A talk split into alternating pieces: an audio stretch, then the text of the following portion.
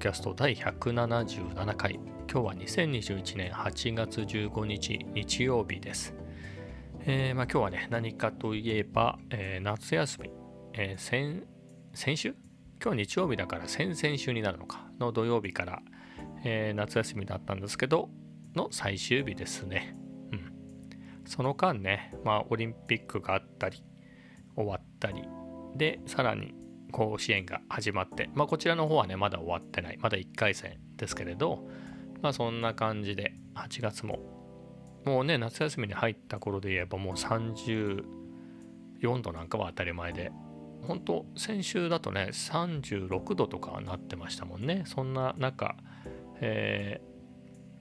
ー、散歩に行ったりねカフェ散歩に行ったり、まあ、35度ぐらいの時に、えー、と2回目の、えー、ワクチンを打ちに行ったりとかで一概にね行ったりとかしてたので、まあ、そういうのから比べるとねもうほんと今日なんかもう20度ですよ。今のこの時間まあほとんどね日付変わるちょっと前、えー、11時50分なんですけど夜の、えー、まあ、その段階でもう20度ですからね。もう夜でも30度切らないみたいなね。もしくは28度ぐらいはあったっていう。窓を開けてもちっとも涼しくならないみたいなのがね先週はあったんですけど。もう一昨日ぐらいからですね。もうほんとすっかり寒くなってしまって。もう秋ですね。秋だなっていう感じになって。これねまあ天気的にこの先どうなんですかね。まあ9月末ぐらいまで結構暑かったりしますからね。これがこのまま続くとは思えないんですけどまあさっと Yahoo の週間天気予報を見てみると明日はまあ今日以上に寒いんですかね。最高が23度。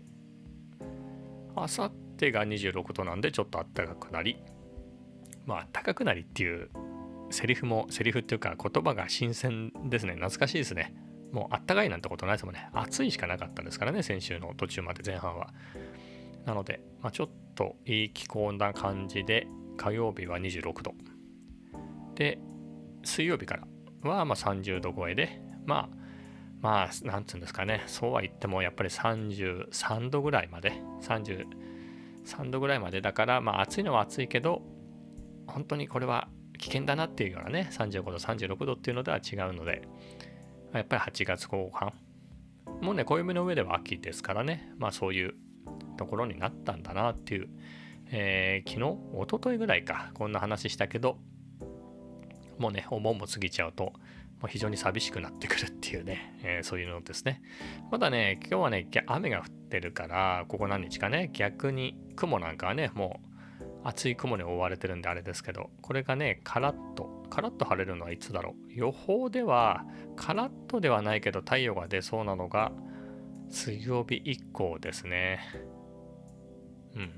晴れ時々曇りみたいな予報は水曜木曜日からか。ぐらいなので、そうなると、鱗雲みたいなのが見えて、えー、寂しくなってくるかもしれないですね。トンボなんかも出てくるんじゃないんですかね、ひょっとして。まあ今もいるのかもしれないですけど、より目立つっていうか、うん。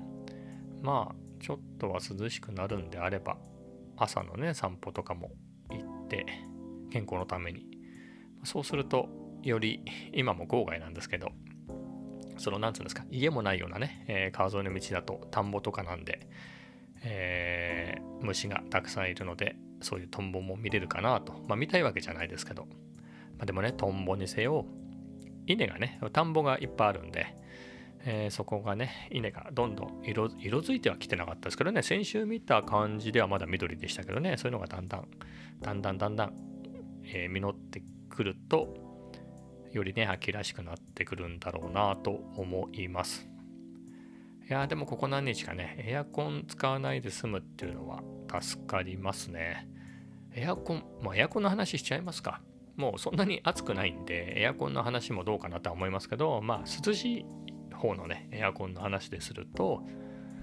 エアコンもなんかやっぱサーキュレーター僕併用してるんですね。しかも2台。やっぱりいいエアコンね、高いエアコンだったら、賢くて部屋をまんべんなく冷やしてくれるのかもしれないですけど、僕のところのは、えー、何でしょう賃貸なんですけど自腹で、えー、付け足したやつで、まあ、とりあえず一番安いやつでいいやって本当に一番安いやつをビッグカメラで買ったので、えー、特にこれといった機能もなく、えー、ですので、え、何でしょうね。また涼しくはなりますけど、え、まあかなり偏りがあるので、やっぱサーキュレーターをね、えー、使って空気を循環させてあげるともう全然冷え方が違うっていうか、まあ、いい感じに冷えるんですけれど、まあ、そういうの使わないとね本当に、えー、風が当たるところだけがやたら冷えてそれ以外のところは暑いみたいな、えー、ことになってしまうので、え、そういうわけでアイリス大山のね、えー、サーキュレーター2台で、え、活躍しています。やっぱりね、空気が循環してるっていうだけで例えばね、えー、僕室温は室温と湿度は、えーと、デスクの上に、えーと、温度計湿度計タニタのね、まあ、そんな高いもんじゃないですけど2000円ぐらいのやつを置いて、えー、いつも見てるんですけれど例えば今だと25度なんですね。で暑い時も暑い時夏なんかは27度になるようにエアコンも設定して、えー、その室温がね27度であるように、チェックあのしてるんですけれど同じ27度でもやっぱりサーキュレーター止めてねあの風が来てないとか巡回してない状態だとやっぱ暑く感じますね。うん、なので、まあ、風が風っていうか空気が室内で循環してるっていうのが、えー、すごく大事だなというふうな、えー、実感があります。でサーキュレーター2台あるっていうのも1台はね本当の部屋の循環用なんですけどもう1台はですね何かっていうと今はオフにしてますけどあのノイズ拾っちゃうんであの Mac とあとはアンカーのサンダーボルト3のドッキングステーションがこれがものすごい Mac はともかくサンダーボルト3のドッキングステーションは 85W の電源も兼ねてるんでもう相当熱くなるんで、まあ、ここをですね、えー、エアコンエアコンじゃないやサーキュレーターでね弱めに空気ちょっとでも当てるだけで全然表面の温度が下がるんでまあそういうそういうわけで普段は、えー、つけっぱなしで風を当てています。ただ今はねあの音声ねポッドキャスト収録中なので、え、サーキュレーター止めてますけれど、まあ、そんな感じで2つ使っています。これっていうのはねどうなんですかね。ほっといていいはず。まあそれなりに丈夫には作ってあるんでしょうけどでも本当に相当熱くなってるんでいいことではないですよね。やっぱり冷やしてあげられるなら冷やした方がトラブルも減るのかなと思って、まあ、いろんなものついてるんですよこれって。13ポート？13個ね入出力がついてるというか。USB-A が3つ？4つ？で USB-C が2つ。でサンダーボルト3も2つかな？で他に HDMI とか、えー、いろいろねついてるんであとは有線 LAN のポートがあったり。でねあとはマイクロ US マイえ？マイクロ SD と SD のえリーダー、またはオーディオジャック、まあこれは全然使わないですけど、オーディオジャックもね、ついてたりとかで、まあこんぐらいのね、機能、それぞれにね、それぞれなのか、基板とかはね、えっ、ー、と、あったりもするんでしょうか、それ用のコントローラーみたいなのはね、まあ、そういうののね、熱を考えると、やっぱ冷やしてあげないとなと、素人ながら思って、えー、風を当てています。うん。えー、それでは、カメラの話でもしますかと思ったんですけど今日ねカフェ散歩の行き帰りでなんかカメラの話しようかなっていうのを思いついたんですけれどね何の話をしようとしたのかが全然思い出せないです。まあ、α7C の話をしようとしたんだろうなと。あそうですね。EOSRP との違いみたいなことをこう思ってですね。うんま。値段がね、まあ、今実売で倍ぐらい違うんで、まあ、比べる方がどうかしてるんですけれど、まあ、お互いがね、えっ、ー、と、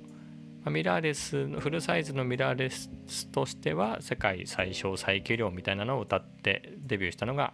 EOSRP で、その後、シグマの FP っていうのがね、さらにもっとちっちゃくなったので、あれなんですが、えー、ボディ内手ブレ補正を内蔵して世界最小最軽量っていうと、まあ、そういう触れ込みでね α7C が出てきて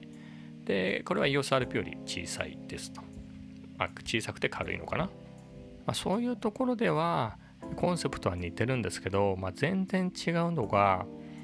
あ違うなと思ってるのが EOSRP はあからさまに、えーと、EOSR から機能を落としてるっていうかまあ EOSR 自体もソニーとかね、えーまあ、ソニーはもちろん言うまでもなくあとはまあ R より後に出てきた R6 や R5 に比べるともともと機能がね、えー、足りてないところもあるので、まあ、例えばボディ内手ブレ補正とかね、えー、まあ、そういうのもあるので、まあ、そこからさらに、えー、意図的なのか何なのか、えー、EOSRP は機能を落としてるんで、まあ、余計に見劣りするところが大きいなと思います。まあ、それに比べると、まあ、α7C も、まあ、あの α7 シリーズの何と比べるかにはよるんですけどね、まあ、α7S3 なんかと比べたらまあ言うまでもないし、 まあ、R4 とかもね非常にいいカメラなんでただまあ基本的に R3 とは同等なんですよね、まあ、ちっちゃくしてる分ボタンが少ないとかはあるけれど、まあ、R3 と同じかそれ以上の機能を詰め込んでるっていうところは性能的にねえっ、とソニーすごいなっていうか、まあ、α7C はすごいなっていうのは思います。まあ、そこがやっぱその何でしょうコンセプトが違うかなってのは思いますね。なのでまあ動画なんか、まあ、例えば α7C で言えばですよ、まあ、α7-3 がね元になったって言っていいのかな α7-3 自体がやっぱ Vlog, Vlog 向けのね Vlog にも向いてる、えー、非常にバランスのいいカメラだったっていうのがあるんで、まあ、それをコンパクトにしたっていうのがあるんですけれど、えー、さらに、えー、バリアングル液晶がついて、え自撮りもしやすくてねそういうところも考えられてるので、 うん、非常に動画も考えられてて考えられてるっていうかまあセブンセブン3自体がそういう機種だったので、えー、まあ、それを引き継いであれば 7C も、えー、動画も非常に撮りやすい機種ですと。に比べると EOSRP はまああちらもバリアングル液晶はついてるんですけれどなんだろうな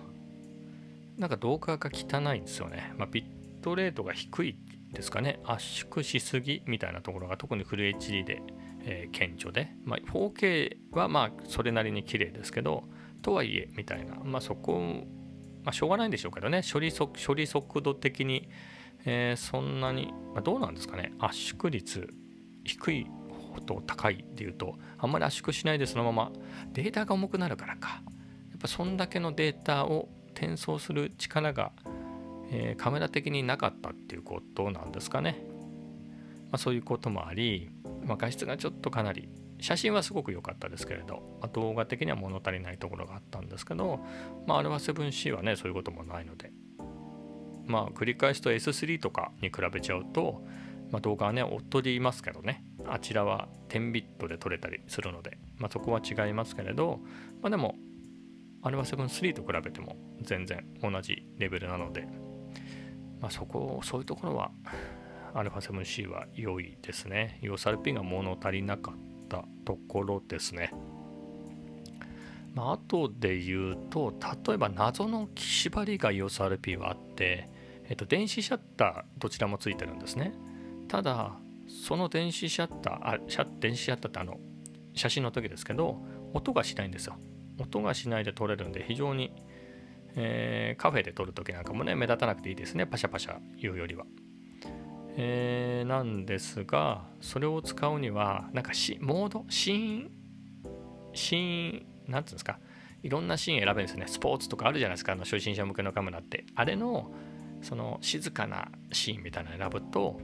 絞り2.8固定だったかな。まあ、そだから絞りとか選べないんですよ。そのシーンのあの静かな時に撮りたいシーンみたいなモードあシーンを選んだ時だけ、えー、カメラ任せのしかも 2.8F2.8 で撮ることしかできなくて、えー、その点 α7C はもうね、まあ、どのモードっていうか、まあ、モード、まあ、絞り優先であろうがシャッタースピード優先であろうがマニュアルであろうが P モードであろうが、えー、関係なくにえーと、電子シャッター使う使わないみたいなの選べるんでもう基本的に普段はそれオフにしてますね。オフにオフオンにしてるのか、えー、そうすると静かなんで。まあ動き物とか撮りたい時にはねえっ、ー、と電子シャッターではなくね使ってますけれど。まあそういったところがね EOSRP ってなんか謎の縛りがあったんでそういうところがないのが α7C は良いなと思います。まあ、あとは何ですかね、まあ、あれかな。周辺機器なんかもいいですね。シューティンググリップなんかも非常に使いやすいし、まあ、あれでリモコンでね、えー、撮影できるんで、まあ、リモコンで撮影すること自体は EOSRP もできますけれど、うんまあ、非常によくできてるなと思います。α7C は。で僕自身は使ってないですけれどあのホットシューにね、えー、が何でしたっけ。えー、ただのホットシューじゃなくて、まあ、データのやり取りもできるようなホットシューになってるんで、えー、純正のね対応したワイあのマイクとかをつなぐと、まあ、電源もそこから取るし、えーと、音のデータもワイヤレスワイヤレスっていうかあのケーブルとかつながなくてもそのホットシューって言っていいのか分かんないですけどそこ経由で勝手に、えー、本体とね通信してデータやり取りしてくれてとかで、まあ、そういうところいいですよね。しかもそれに対応したマイクが、えー、いくつか出ててあの2万弱で買えるようなねワイヤレスのセットもあったりとかまあそういうところが非常にそういうところも非常に良いですね。まあ、周辺機器つながれていくと、まあ、レンズですね。レンズのラインナップが圧倒的で、えー、まあ、どちらの写りがいいかっていうのはね、えー、もうそれぞれに張り切ったレンズがあって、えー、EOS だと、まあ、ほぼ全部張り切ったレンズ RF マウントはあの安いやつもありますからね、まあ、大体が10万以上で20万30万するようなレンズが、えー、多いのであちらは基本的に全部張り切ってますけど、まあ、ソニーなんかもね張り切ったラインナップの G マスターってシリーズとその下の G っていうのもそこそこ張り切った G、えーと、それ以外、まあ、あとはサイズブランドでね張り切ったやつもあればといろいろあるんですけれどまあどっちがいいっていうのはね一概には言えないですけれど。えっ、ー、となんだろうな。RF マウントだと基本的に張り切ったやつが今のところ多くて、あれはプロ向けなんですかね。プロがま早く移ってこいよっていうことで、えー、そういうやつをバンバンバンバン送ってきてるのかなとは思うんですけれど、ソニーの方だとね、えー、そういうのも揃ってるし、さらには、えっ、ー、と、ほんとね、10万ぐらいで、えー、移りと、えっ、と、コストのね、バランスがいいやつ。あとはもっとね、えっ、と、本当実売で5万前後とかまあ、それ以下でも買えるようなレンズもたくさんあったり、まあ、純正でもそんな感じでいっぱいあって、えー、さらに、えー、社外でねシグマタムロンとか、まあ、いろんなところが出してるので、まあ、選択肢が多いですよね。であとマウントとしての歴史が2013年ぐらいですかね FE マウントって、えー、E マウントのフルサイズなので、まあ、中古でもねいろいろ売ってますからね。まあ、そういうところが圧倒的で EOSR の時はもう本当に、まあ、35の1.8以外ちょっと買うものがないなと、まあ、唯一いいなと思うあ2本ありましたね。買おうかなって悩んだのが50の1.8と85の2この2本は悩んだんですけれど、まあ、使わないだろうなっていうのと。マクロはともかく 50mm の方は EOSRP の方に、えー、ボディ内手ブレ補正がなかった。でかつ 50mm の1.8はレンズ内手ブレ補正もなかったのでちょっと動画では全く使えないだろうなっていうこともあり、えー、そういうわけでどっちも買わずに、まあ、あとは、まあ、結局買ってますけれど、まあ、いつかどっかのタイミングで α7C に移るしかないなっていうのは思ってたんで α7C というか α7 シリーズのどれかには移ろうっていうのは思ってたんで、えー、EOS でレンズは増やさない方がいいなっていうのはもともと思っていたので まあ、買ってなかったんですけど、まあ、α7 はねいろいろあって、まあ、最初35の F1.8 を買ったんですけど、まあ、すぐ 20mm の 1.8G を買って、まあ、非常に満足してて、まあ、正直 20mm だけでよかったなってのは今思ってますけれど、まあ、それ以外でも、まあ、まあ、ダブルんでね2つはいらないですけど28の F2 もね手頃でいいなとかあとは24の F2.8G もいいなとかまあ、ここは純正レンズとは違ってさらに、ですけれど、まあ、コーシナのねフォクトレンダーのちょっとクラシックなレンズ VM マウントのあれをマウントアダプター系でつなぐっていうのもちょっとかっこいいかなとか思ってみたり。まあ実際はマウントアダプター僕持ってないんでね。それもそこそこのマウントアダプター買ってレンズも買ってだったら、まあ、もうちょっとするけどえっ、ー、と G24 とかえ、の方が G24 っていうのかな？違うな。24mm の F2.8G とかを買った方が、まあ、オートフォーカスだし、えー、まあ見た目も見た目はまあ好みですけど、まあ、十分いいのでいいのかなっていう気はしてますけどまあそれぐらいいろいろあって、まあ、24のね F2.8G が7万ちょっとするんですよね。であればまあさらにもうちょっとかかるけどシグマの2870とかそういうところも選択肢になってくるし、まあ、そこまで行くんであればもうちょっと望遠が、えー、5ミリほどね、えー、いける。タムロンの2875これもねなんか新しいバージョンが早くもリニューアル版が出るっていうんでね、えー、ちょっとコンパクトになってるんじゃなかったかな。多分シグマ2870に対抗してなんでしょうか、あ、そういう選択肢もあるしでちょっといろいろね面白いですよね。まあそれか純正の 24105F4 みたいなのもいいのかもしれないですけど。まあ僕レンズ買いのは好きじゃないんで。ってなると、まあ確かにそういうズームもいいですけれど、まあ20の F1.8 でいいかなとは思いますけどね。ただまあいろいろね、そういう選択肢がね、現実的な選択肢がいっぱいあるっていうのが、まあそういうところも魅力でね、えー、乗り換えたんですけど、まあ、やっぱり乗り換えてみて、うん、そういうとこはいいし、まあ、楽しいなっていうのは思います。まあね、まあ EOSRP、EOSRP、まあいいか、EOSRP でいくとね、写真撮る分には本当好きでしたね。うん、写真すごく良かったです。スペックで言うとですよ、えっ、ー、と、ダイナミックレンジもソニーの方が広いんですよね。えっ、ー、と、そういうレビューっていうか、あの細かくね、データとして比べるサイトなんか見ても、ダイナミックレンジは全然、えー、α7C の方がはるかに上で、えっ、ー、と、なんですか、あの高感度のね、えー、暗いところでの暗いところでのノイズもすごい少ないんですけれどでさらに言うとローパスレスなんですよね α7C は。で EOSRP のはローパスありなんですけれどいやでも、まあ、僕がそんなねいちいち拡大しなしてみないことはないですけど、えー、そういうところまで見ないで普通に自分が見るサイズで見ていいかどうかっていう判断をするんでそこでいくと EOSRP の写真はすごい好きですね。今でも好きだな。まあ EOSRP とあの 35mm の F1.8 の写りはすごく好きで、まあ、あと褒めるとあの持ちやすいですね。あの α7C の、まあ、持ちにくいですからね。はけてグリップがちっちゃいんで。えっ、ー、と何て言うんだろ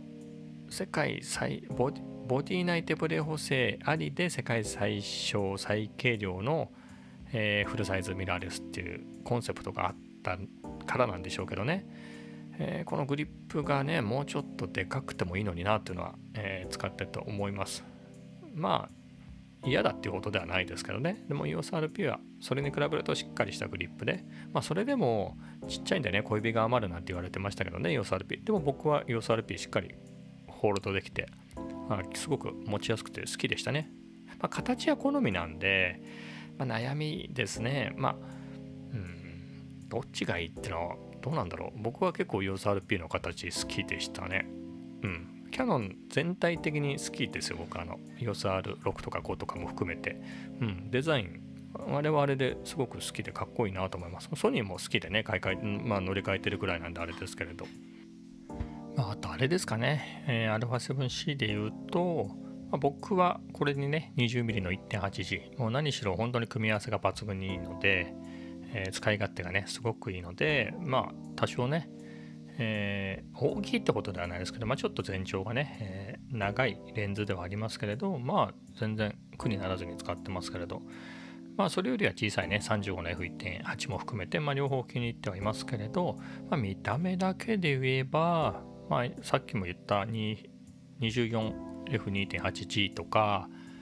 えー、40mmF2.5 あれ ?50mm でしたっけ ?40mm と 50mm のそれぞれ F2.5 かな。まあ、あのラインナップはかっこいいですよね。まあ、っていうと、えー、シグマの45の2.8とか28の3.5とかあの辺のラインナップね。もう、えー、似たようなねデザインで、えー、すごくかっこいいのでまああの辺もいいかなと思いますけど。まあなんだろう。あと好きなのは、まあ、フォクトレンダー。コシナの何て言うんでしたっけ？ノクトン。35mmF1.4 とか 40mmF1.4 とかノクトンクラシック。あの辺をねマウントアダプター経由でつけるのもすごくかっこいいですよね。まあそれで言うとまあ M, M マウントのねレンズで35とか、えー、50とかそのぐらいのやつ、まあ、28も含めて かな、えー、まあ小ぶりのやつはもうみんなかっこいいかなと思うんですよね。ミノルタのロッコールでしたっけ？あれの 40mmF2 だかなんだかすごくちっちゃくてかっこいいなと思うんですけれど、まあ、逆にあれを探そうと思うと今そこそこしますよね。まあライカのレンズに比べたら安いかもしれないけれど。まあ繰り返すと僕はマウントアダプターから揃えなきゃいけないしで。うん、ちっちゃくするためだけにそこまでするかなっていうのはあるんですけどね。まあでも見た目で言うとえっ、ー、とまあ何ていうんですか頭が出っ張ってなくてね。まあレンジファインダー風風ですけどね。あくまでも風ですけれどのデザインなので、まあ、ああいう小ぶりなレンズは合うなというのは思います、うん、まあちょっとねマウント遊びするような元気もないんですけどね、うん、マウント遊びで言うとともうでもそれでも4年近く前か。まあそんぐらいまではニコンのねレンズを何本かまだ、えー、使わない使わないというか使い道のないやつを